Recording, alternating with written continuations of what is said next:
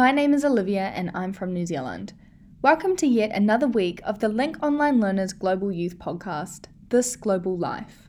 In today's episode, the group and I take a virtual visit to the country of South Africa. Not only do we learn heaps of new facts, but we are given a taste of a South African lifestyle, an experience that I'm sure we could rarely see elsewhere during these unprecedented circumstances. Furthermore, if you're interested in joining the Link Online Learners community, head over to their website and sign up as a youth member. We love seeing new faces each week. Just before we begin, I'd like to thank you so much for listening to today's discussion. Sit back, relax, and we hope you enjoy. Hi, I'm Olivia and I'm from New Zealand. Hi, I'm Zoe and I'm from Germany. Hey, I'm Elliot. I'm also from New Zealand. I'm Artie. I'm from South Africa. Hi, I'm Noor. I'm from Saudi Arabia. Hi, I'm Emmanuel. I'm from Nigeria. Hi, I'm Jerry. I'm from Australia. My name is Hannah. I'm from Saudi Arabia. Did anyone want to start asking a Hardy question? Uh, what are the animals that you see, that you are seeing in, in the road when you're like traveling? No, so South Africa is quite normal to other countries like the UK and New Zealand and Australia, we don't have wild animals in the roads like tigers and lions. Those animals are kept in captivity, basically. I'd say captivity because I don't like animals being kept in farms and stuff like that. But we see dogs and cats. That's how far it goes, and birds. I thought there was like lions.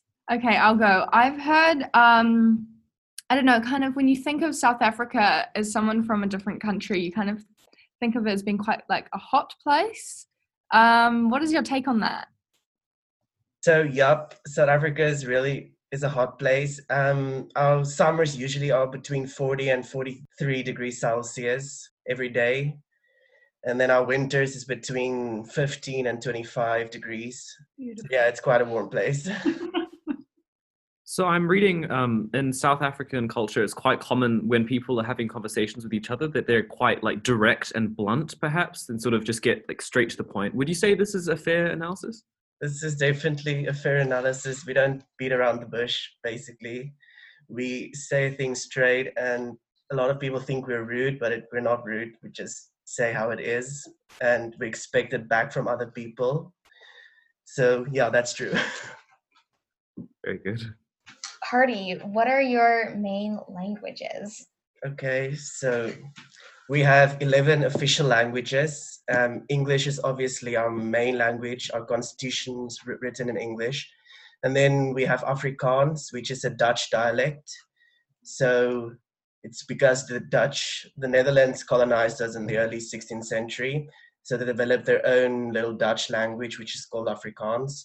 So I speak Afrikaans and English, and then we also have 11 other official languages which, which travels from isiXhosa, Zulu, Sotho, Setswana, and there's a lot of different languages too. Okay, how can you say hello in um, in African language? Okay, so in Afrikaans you would say um, "Hallo, goeiemôre. Hoe gaan dit met jou?"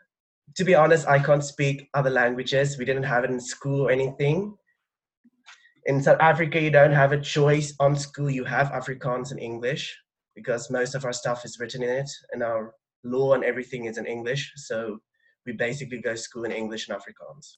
Um, so there's a lot of South Africans living in New Zealand, and I, I know quite a few, and all lovely people. Um, but I know that uh, religion is quite a big part of South Africans' lives, uh, specifically the South Africans I've met in New Zealand. Would you say that religion is quite important in South Africa and a lot of South Africans are religious?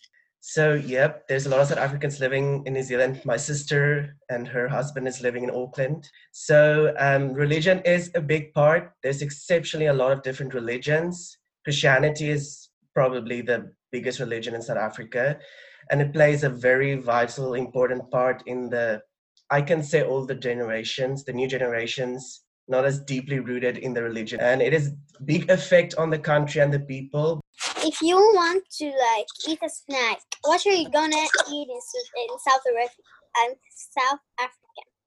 Okay so we have different snacks. We like the americans have jerky we have biltong which is basically like dried out meat like any type of meat that like a beef or chicken or whatever, you dry it out with salt and then you will eat it as a snack. Or you will eat something we call koeksisters, which is basically like a it's a caramel dipped baked confectionery, which is which you only can find in South Africa or in other places where there is a South African shop. And we also have stuff like milk tart, which is basically made out of condensed milk and other types of milk with cinnamon sugar on it. So yeah, that's what we usually will eat as a snack. Interesting. What other pets do you have?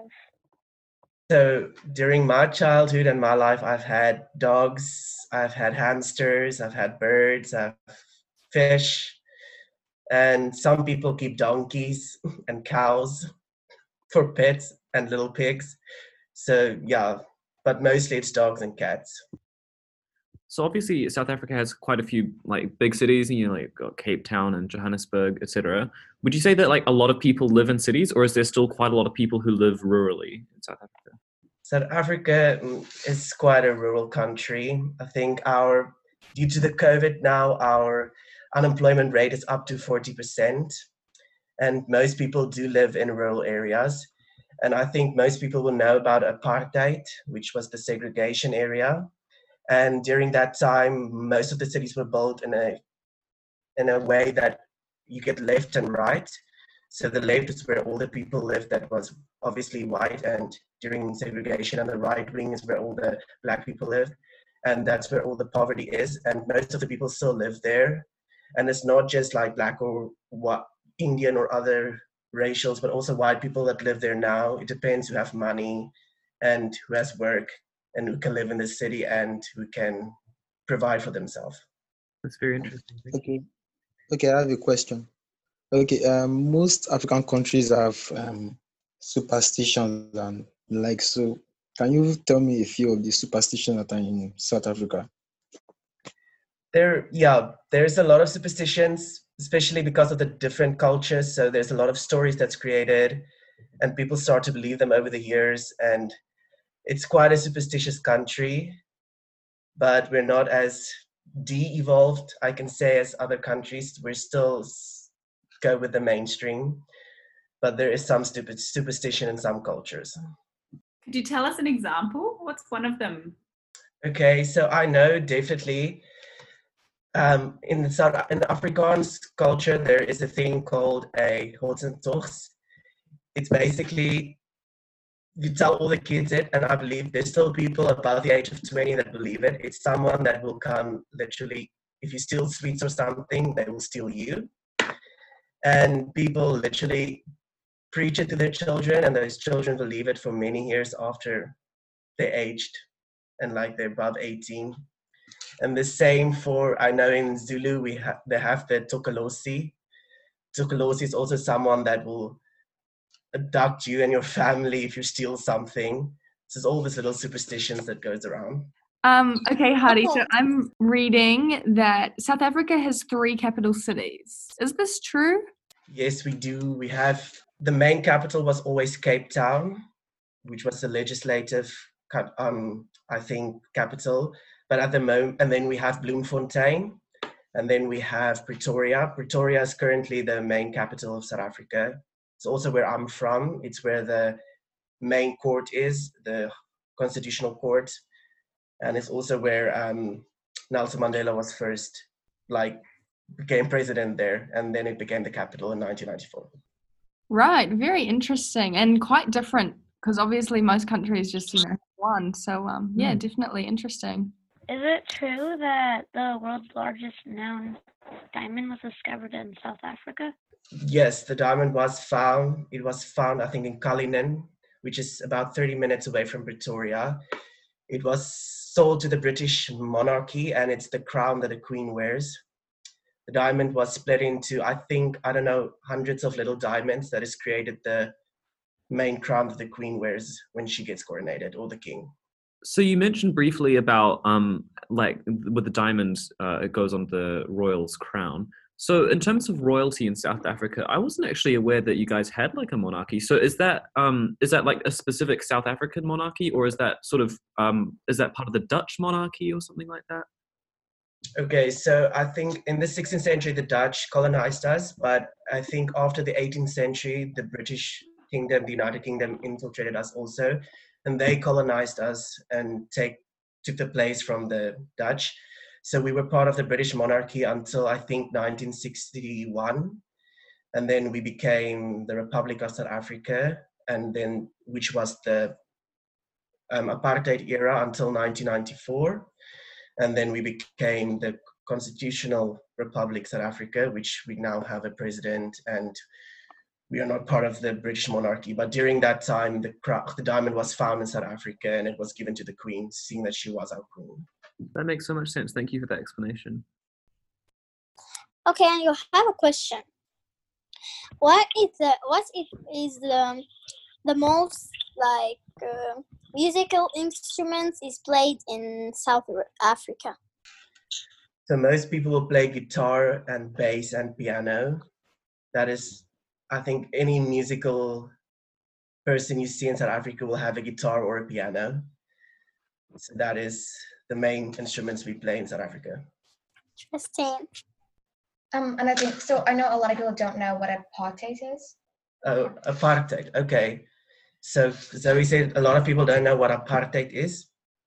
In English terms, it's segregation. So I think during 1961 and 1994, there was a white supremacist party called the National Union, who took control of the South African government.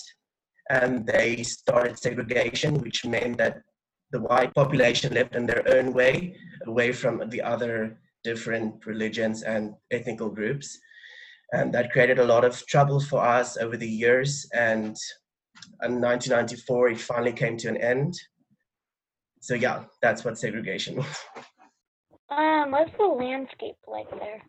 Okay, so South Africa has a lot of beaches and a lot of like forest areas. It's like a subtropical region. So there's a lot of trees and a lot of plants. There's not a lot of bugs, which is good because I don't think anybody really likes bugs everywhere. I don't. And then, yeah, but it's mostly coastal regions around and forests everywhere, and except obviously in the cities where they took out everything. But yeah, and savannah areas. Do you guys have snow there, like ever? So it only snows in one place in South Africa, which is called the Drakensberge. It's the only place you can find snow, and only snows two weeks a year because our winter is from actually from May to August. So during that, I think during July, there's two weeks that it actually snows. What's like the most popular animal that that like most countries don't have? So let me think. Most things in South Africa. Yeah, this is tricky. Probably like the big five is the main animals in South Africa that you will find everywhere if you go to a wild park or something which is the rhinoceros and the cheetah, the lion, the African elephant that you can only find here, and then also the um, buffalo, the Cape Town buffalo, which is only you can only find in South Africa. They're this massive beast. They're almost as big as bisons, even bigger with big horns, and you will only find them in South Africa. Wow, that's definitely interesting. I had no idea about the big five or what you just called mm. them. if you're a regular on the show, you'll know that our discussions are usually wrapped up after a short amount of time. However, on behalf of the group, we'd really like to thank you for listening to this week's episode. We hope you learned something new. I know for sure I did. Ka kite anō. See you later.